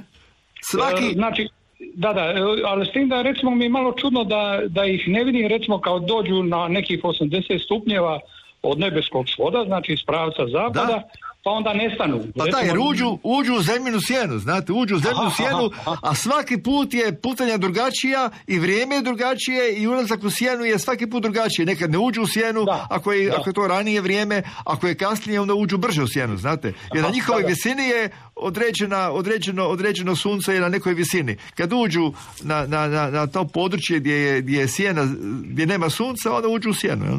Da, da, to je neki 80 stupnjeva, tako otprilike nekako. Pa to je, nije- znate što, u, u kasnim satima on uđe u sjenu već, već na, na samoj ulaznoj putanji. A ako je dosta rano, onda ih vidite praktično bez ulaska u sjenu. A, prosto, ka- kako ste rekli da je to, to se zove? Starlink. A Starlink. Sateliti, sateliti tvrtka SpaceX Ilona Maska za globalni internet. E, Tih satelita je lansirano oko 5000 i svaki tjedan ih se lansira novih, novih 20 Svaki tjedan. Hvala vam lijepa. Pozdrav. također, hvala. Do slušanja, izvolite. Halo. Halo, dobro večer. Dobro Dobro večer. večer. Ma evo jedno pitanje u- vezi ovih, to je već utvrđeno da su na Neptunu najjači vjetrovi u sunčevom sistemu, Tako je. a, a i na Neptunu i iza toga e, na Uranu. A Jupiter je veći od ta dva planeta i tam, zašto, je li utvrđeno zašto su baš na tim planetima najjači vjetrovi u sunčevom sistemu, a ne na primjer na Jupiteru? E, Eto, nitko- hvala lijepa. da, hvala, hvala lijepa na pitanju. E, to, nitko, to nitko nije do sada prokužio. Dakle, ta, ta meteorologija tih velikih planeta je vrlo složena i imate jedan poseban problem. Što više energije planet sam zrači od energije koju prima sa sunca. Jeli? Tako da možda, možda baš zato što Neptun je najdalji, najhladniji, što najmanje dobiva energije sa sun- od sunca, možda kod njega ta unutarnja energija možda ima veći, veći efekat, a možda i manja gravitacija omogućava takve možda, možda veće, veće, veće, veće brzine kretanja njegovih masa u atmosferi. Jeli? Prema tome, to je pitanje koje niko nije riješio, mi ne poznajemo dobro sve, sve ono što se događa duboko u njihovim atmosferama, vidimo samo onaj vanjski dio, tako da to pitanje nije riješeno. Izu... Oprostite. Izvolite. Dobar večer, dobar, dobar večer, Ante. Dobro večer.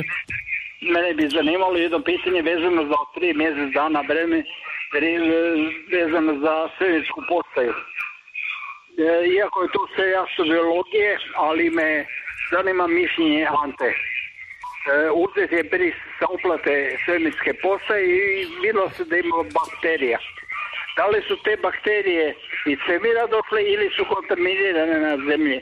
Znamo da dugožici žive d- da su otporni na svemirsko zračenje, a da mogu preživjeti do apsolutne nule i iznad vrlišta vode. Pa me zanima Dobro. da li, je, da li je kontaminacija zemlje ili je... Kontaminacija je. Kontaminacija je. Znate što?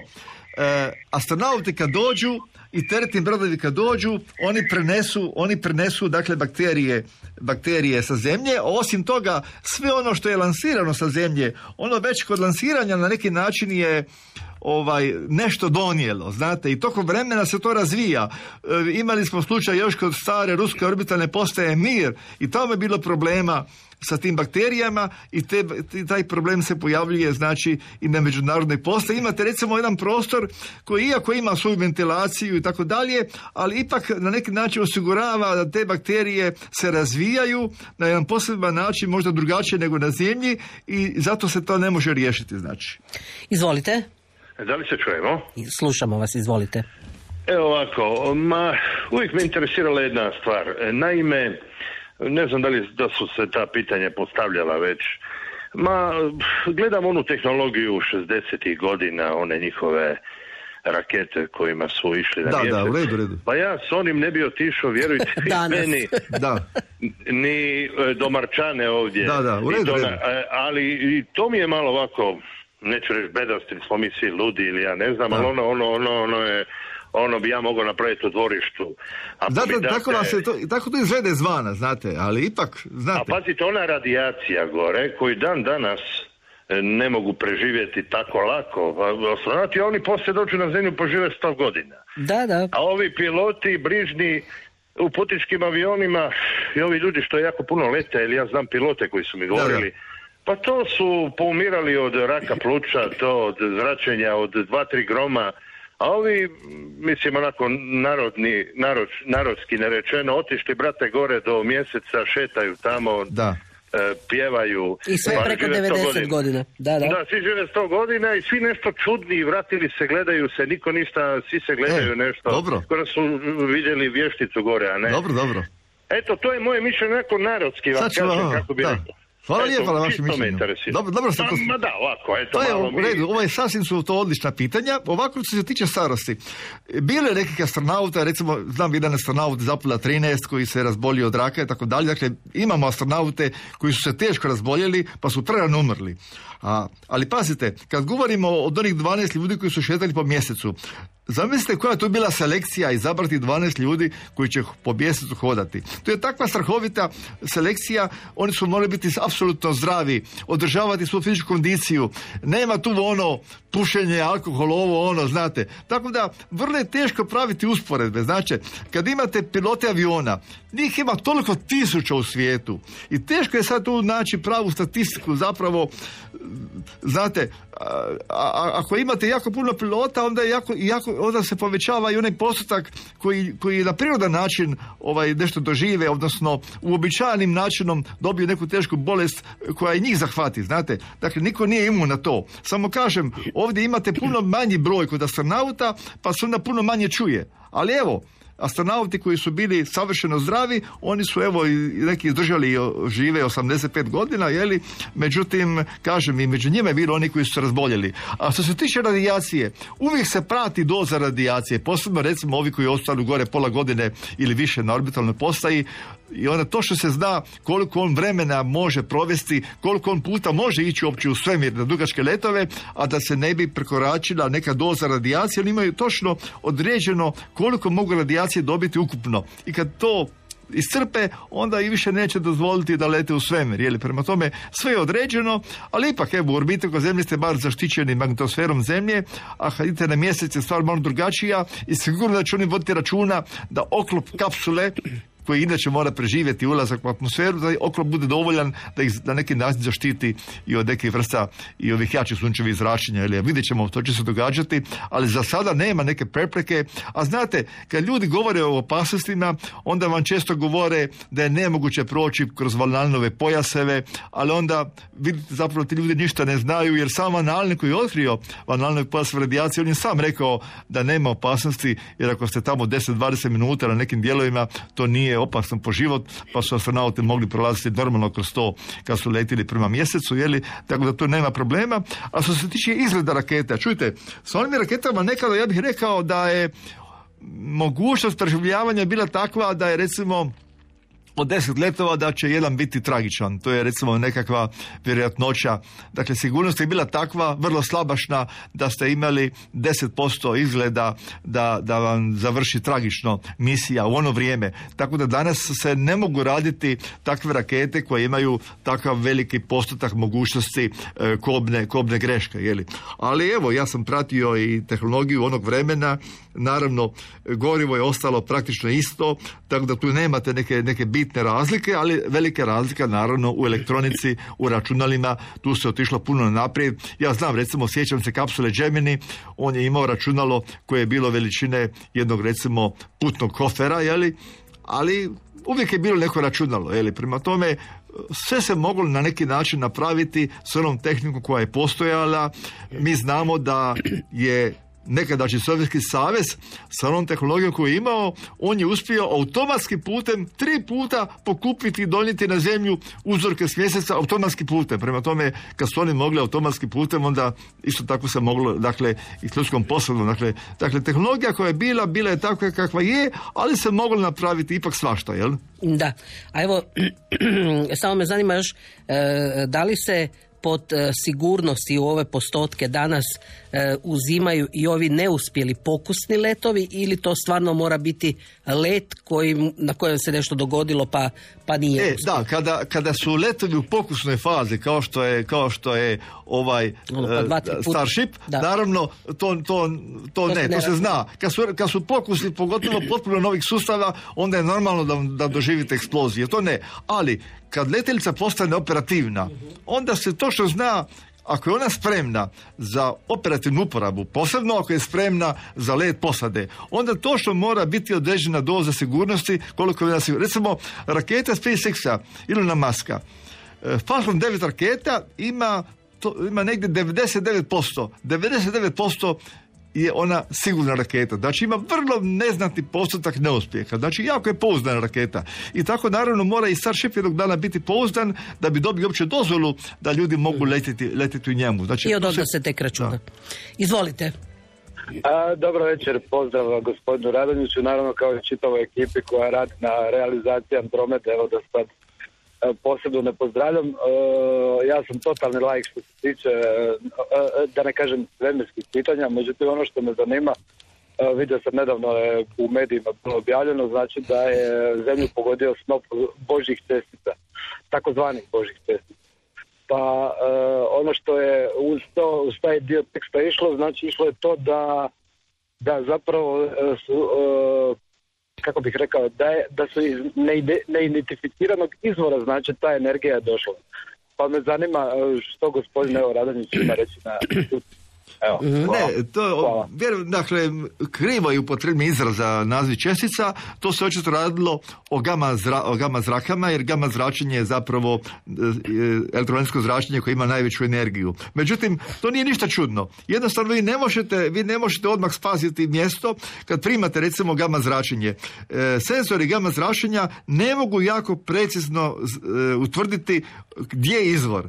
Onda se koriste drugi teleskopi da, tra- da tragaju da li će naći gdje bi taj mogući izvor mogao biti, da li bi se mogao vidjeti u drugim dijelovima spektra, ali to nije nimalo čudno da vi dobijete zračenje i da vi sad ne znate koji, koji je to bio proces, koja je to bila provala nečega, što se dogodilo. E, to se već i prije događalo, prema tome s vremenom će se to zaznati. S vremenom se mnoge stvari otkrivaju, ali vi ne možete uvijek biti sigurni kad primite neko zračenje koje je drugačije od prije i ne možete uvijek znati točno izvor. A ne možete znati izvor točno, jednostavno e, optički teleskop će vam puno preciznije odrediti odakle je nešto došlo. Ali kad vi primite gama zrake, vi možete samo približno reći gdje je to, ali ne možete točno daći onu točku na nebu i, re- i sad uperiti neki drugi instrument i vidjeti da li se nešto vidi. Znate, to je problem i zato se ne moramo čuditi što nam ponekad dođe gama zraka od nekog izvora kojeg još nismo mogli identificirati. Jel? Evo jedno pi- pismo, zapravo mail e, koji je došao e, od gospodina Sanjina, e, gdje kaže e, da je slušao emisiju 7.11. u kojoj nam se javio slušatelj iz Garešnice.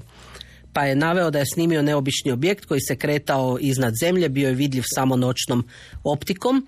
Kaže, s obzirom da se bavim proučavanjem svjetlosnih pojava na nebu i posjedujem specijalnu opremu koja e, gleda i nevidljivi dio spektra našem oku, izuzetno sam zainteresiran istražiti dublje pojavu koju je gospodin snimio.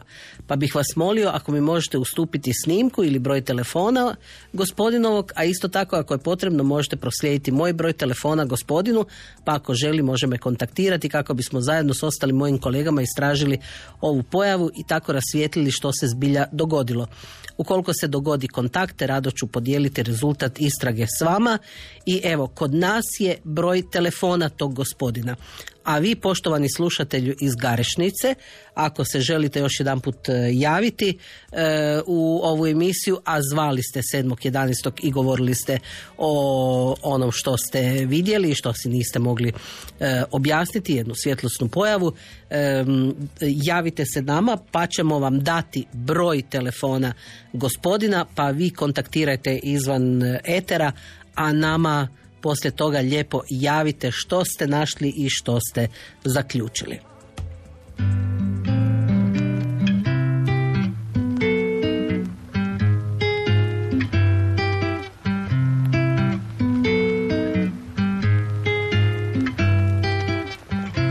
Stars shining bright above you. Night breezes seem to whisper, I love you. Birds singing in the sycamore tree. Dream a little dream of me. Say nighty night and kiss me. Just hold me tight and tell me you'll miss me.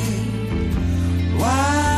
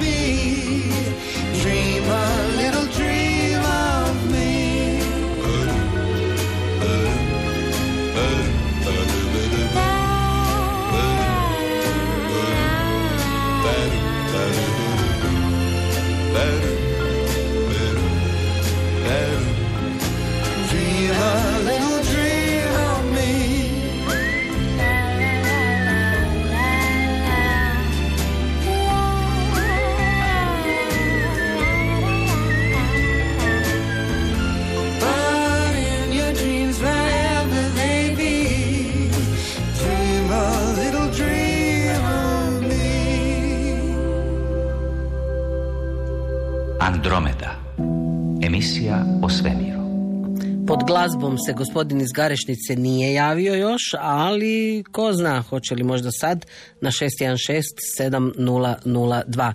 Inače, pitanje e, Patrikovo Ante je da li se mjesec približava ili udaljava od zemlje, jer kaže nasilni izvori kažu da se on postepeno udaljava, a frekvencija udaljavanja je jedan inč godišnje.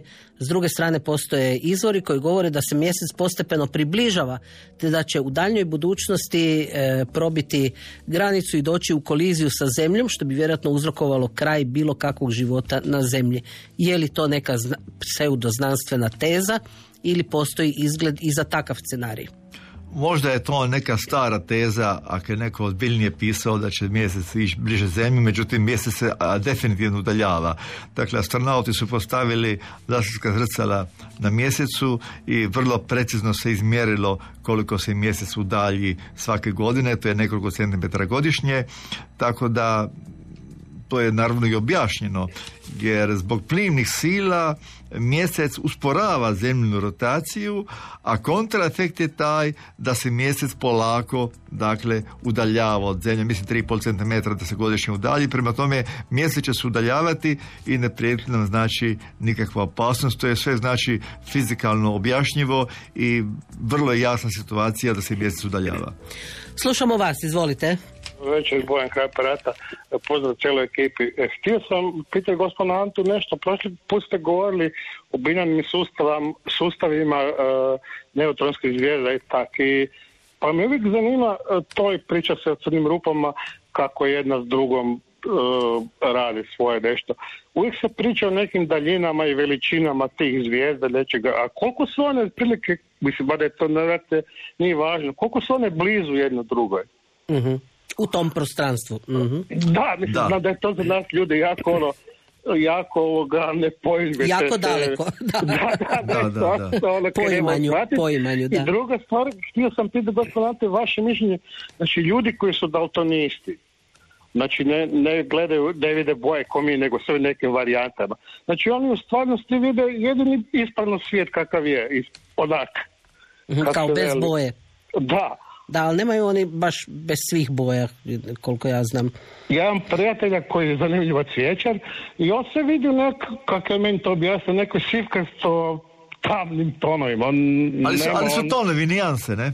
Da, da, da, ali mislim, sigurno bolje vidi, onda doživljava svijet Da- dakle, ne treba mu filter, hoćete reći. da, da, da, da. Dobro, dobro, Ante, E, izvolite. Hvala, Hvala vama. Samo za ovo. Poštovanje, noć. E, Kada govorimo o binarnim sustavima, kod zvijezde je situacija takva da mi često imamo recimo slučaj da su dvije zvijezde koje su jako blizu, da su one udaljene recimo kao na primjer sunce i neki od ovih naših planeta. To je čest slučaj. E, Vrlo je teško sad istražiti ako su neke zvijezde posebno blizu, pa je vrlo teško izmjeriti, makar da se može izmjeriti na osnovu njihovog perioda kretanja, se može otprilike procijeniti koliko su međusobno daleko, jer su možda tako blizu da se ne može vizualno vidjeti ta njihova daljina. Ali kad se radi o neutronskim zvijezdama, mi zapravo nemamo, mi imamo dokaz da, da postoje neutronske zvijezde, binarni sustavi, kad, kad imamo dokaz da su se one sudarile, da, da, da, da, da je nastao sudar neutronskih zvijezda. koji se detektira, ali mi zapravo nismo u obično u mogućnosti da vidimo dvije neutronske zvijezde koje kružu oko zajedničkog težišta prije nego što će se one sudariti. Dakle, mi ne, nemamo znači tu priliku da tako upoznajemo neu- neutronske zvijezde. Znači, to mi nije poznato da su recimo snimili dvije neutronske zvijezde da se, da se vrte u zajedničkom sustavu i da su izračunali koliko su daleko. To mi nije poznato, nego više dobijamo podatke da su morali biti u, u binarnom sustavu jer inače ne bi bilo došlo do sudara. Jer one kad, kad su jako blizu dvije neutronske zvijezde, onda polako kako se približavaju, e, sve više se energije troši na gravitacijske valove i onda one sve brže i brže idu jedna prema drugoj, ali to je kad su već dovoljno blizu. Ali Mhm. teško je, teško je sad reći kako to počinje, jer mi nemamo podatke o tome e, kako je počeo taj sustav, koliko su u početku te dvije neutronske zvijezde bile, bile daleko. Ali kod ovih običnih zvijezda je to puno jednostavnije i kažem, normalna je situacija da mi e, za dvije zvijezde kažemo da su daleko, recimo, ko, ko, što su daleko e, zemlja i sunce ili nešto veća daljina. Evo ovo za daltoniste i kako oni vide e, po gospodinu jedini realnu boju svemira, pitat ćemo Korada, nazvat ćemo Korada Da, da, pa da. pitati. Izvolite. Dobro večer, Andromeda. Dobro večer. večer vama, Sašo. E, ovako, imao bih pitanja, ja i nešto bi ovaj, komentirao jedno zapažanje, zapažanje. Ovako u vezi ove astrologije to, to je ostatak zapravo geocentrične slike svijeta. I ljudi ovaj, dan danas koji, koji se bave time ovaj, uopće ne prate zapravo nebo jer bi onda zapasili da prate stvarno nebo i da iz toga izvlače bilo kakve zaključke, zapasili bi da je zbog precesije da se, da se, su- da se prividno gibanje sunca na nebu ovaj, ne, ne poklapa sa njihovim kartama koje one izrađuju. Jer to je ostatak vremena kad je zbog precesije e, precesije ekvinocijskih točaka sunce bilo prividno u sasvim drugim, drugom zodijaku nego što kroz, nego danas. Da, znakovi su otišli sasvim drugdje, da. Znači, uopće oni ne prate šta se na nebu događa, mislim. Oni su samo u brojevima, da. Da, i, i, da, i dalje su u tom filmu u biti geocentrične, geocentrične slike svijeta kakva je bila u- prije više od 2000 godina u doba Ptolemeja i, i, ili ra- i ranije čak. Tako da to, mislim, stvarno na, na ničemu nije utemeljeno. Samo Da, na da. nekim njihovim crtežima, kartama, šta ti ja znam. Ništa nema veze sa, sa, sa nebom, ni sa prividnim gibanjem nebeskih tijela, a pogotovo ne sa stvarnim gibanjem nebeskih tijela. Tako je, tako je. Ali do sad, sad bi ja nešto pitao. Ajde. Recite mi, molim vas, znate, koliko vre, ko, ko je više vremena provodio u svemiru, ovaj, da li ovi rani astronauti ko, iz 60. godina ili sad ne mislim svemiru, nego u, u leteći, recimo, leteći, ili, ili današnji astronauti i današnji piloti koji zapravo, piloti praktički kad lete na, pogotovo kad lete na dugim relacijama, oni, oni cijeli svoj životni vijek u biti prove- provedu izloženi određenim dozama zračenja tamo na granici između troposfere i, i, i stratosfere. I ako prime manje doze zračenja nego astronauti, ja mislim da, ali ipak su oni cijeli životni vijek u 30 godina u svom poslu, mislim, dok piloti, dok astronauti, pogotovo oni stari, 60 godina, oni su puno manje vremena provodili Tako je, na to je točno. letovima. Da, da, radi se o vremenu koji, koji bi se izloženi na određenoj razini. Ja znam, recimo da... Ante, mo- može samo, e, evo, jedan slušatelj već Dobro. dugo, dugo e, stavila sam ga na čekanje, pa e, se ispričavam. Sašo, hvala lijepa na pitanjima, Ante će odmah poslije e, slušatelja odgovoriti. Izvolite. Dobro večer, Andromeda, ovdje Šime. iz Reci, Splita. recite Šime iz Splita. E, imam samo, ja- samo jedno kratko, vjerojatno možda isto ste pratili to, možda niste pratili, e, da je ma- da je Europska unija sa e, suradnja sa Japanom napravila prvi, prvi nuklearni e, fuzijski reaktor, pa ne znam, bili, e, bili onda u budućnosti mogli kao e, brodovi na nuklearnu, kao fuzijsku energiju, nešto, nešto tako kratko sam sam samo htio postaviti Hvala. Ra- Radi Hvala se, puno. radi se o eksperimentalnim sustavima. Dakle, radi se o razvoju eksperimentalnih sustava i mi ćemo morati još čekati desetljećima e, dok ne bude u operativnoj uporabi ova, ova, ova termonuklearna energija sa procesom fuzije. A što se tiče uporabe fuzije za svemir, tu ćemo isto malo čekati desetljećima još uvijek. Mhm.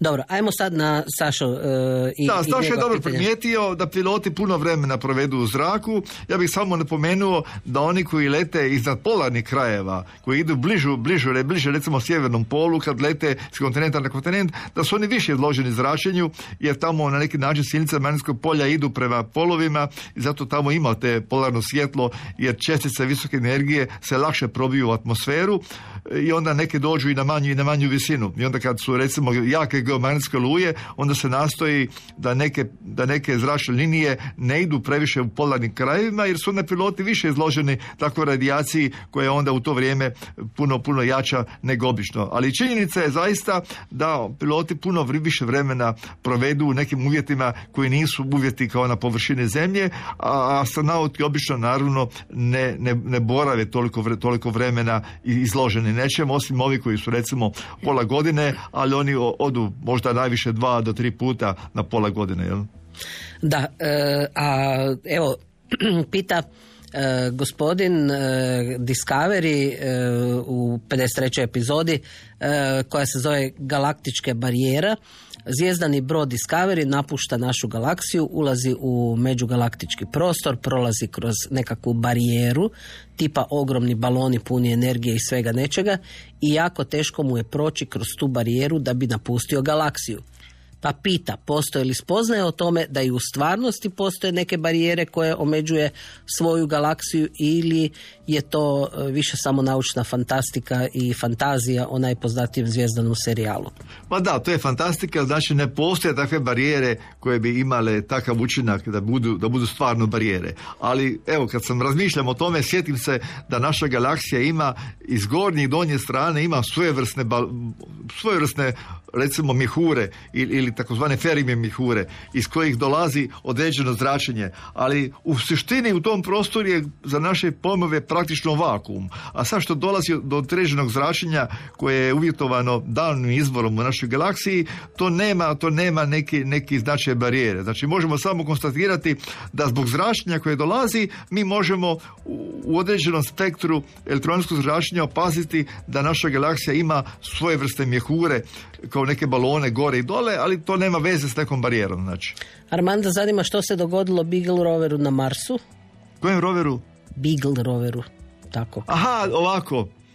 E, dakle, radi se, radi se zapravo radi se zapravo o maloj, o maloj sondi koju je bila napravila Velika Britanija i koja se nalazila u misiji, prvoj europskoj misiji koja je išla u orbitu oko Marsa i taj, taj, taj mali lender trebao imati tvrdo spuštanje i napravio je to tvrdo spuštanje, ali se nije jedan dio njegov otvorio, tako da nije mogao otvoriti antenu i poslati podatke na zemlju. Iz orbite oko Marsa je ta minijaturna letjelica snimljena, ona je stigla u komadu na površinu Marsa, ali pošto nije otvorila sve svoje sustave, nije se mogla javiti, pa je zato u prvi mah bilo javljeno da je izgubljena, znači nije mogla obaviti svoju znanstvenu misiju jer je imala znači oštećenje pri tom takozvanom tvrdom spuštanju na Mars jer ona i nije bila napravljena da se, da se meko spusti. A inače, Europa ima svoj rover za Mars, međutim, on treba čekati još nekoliko godina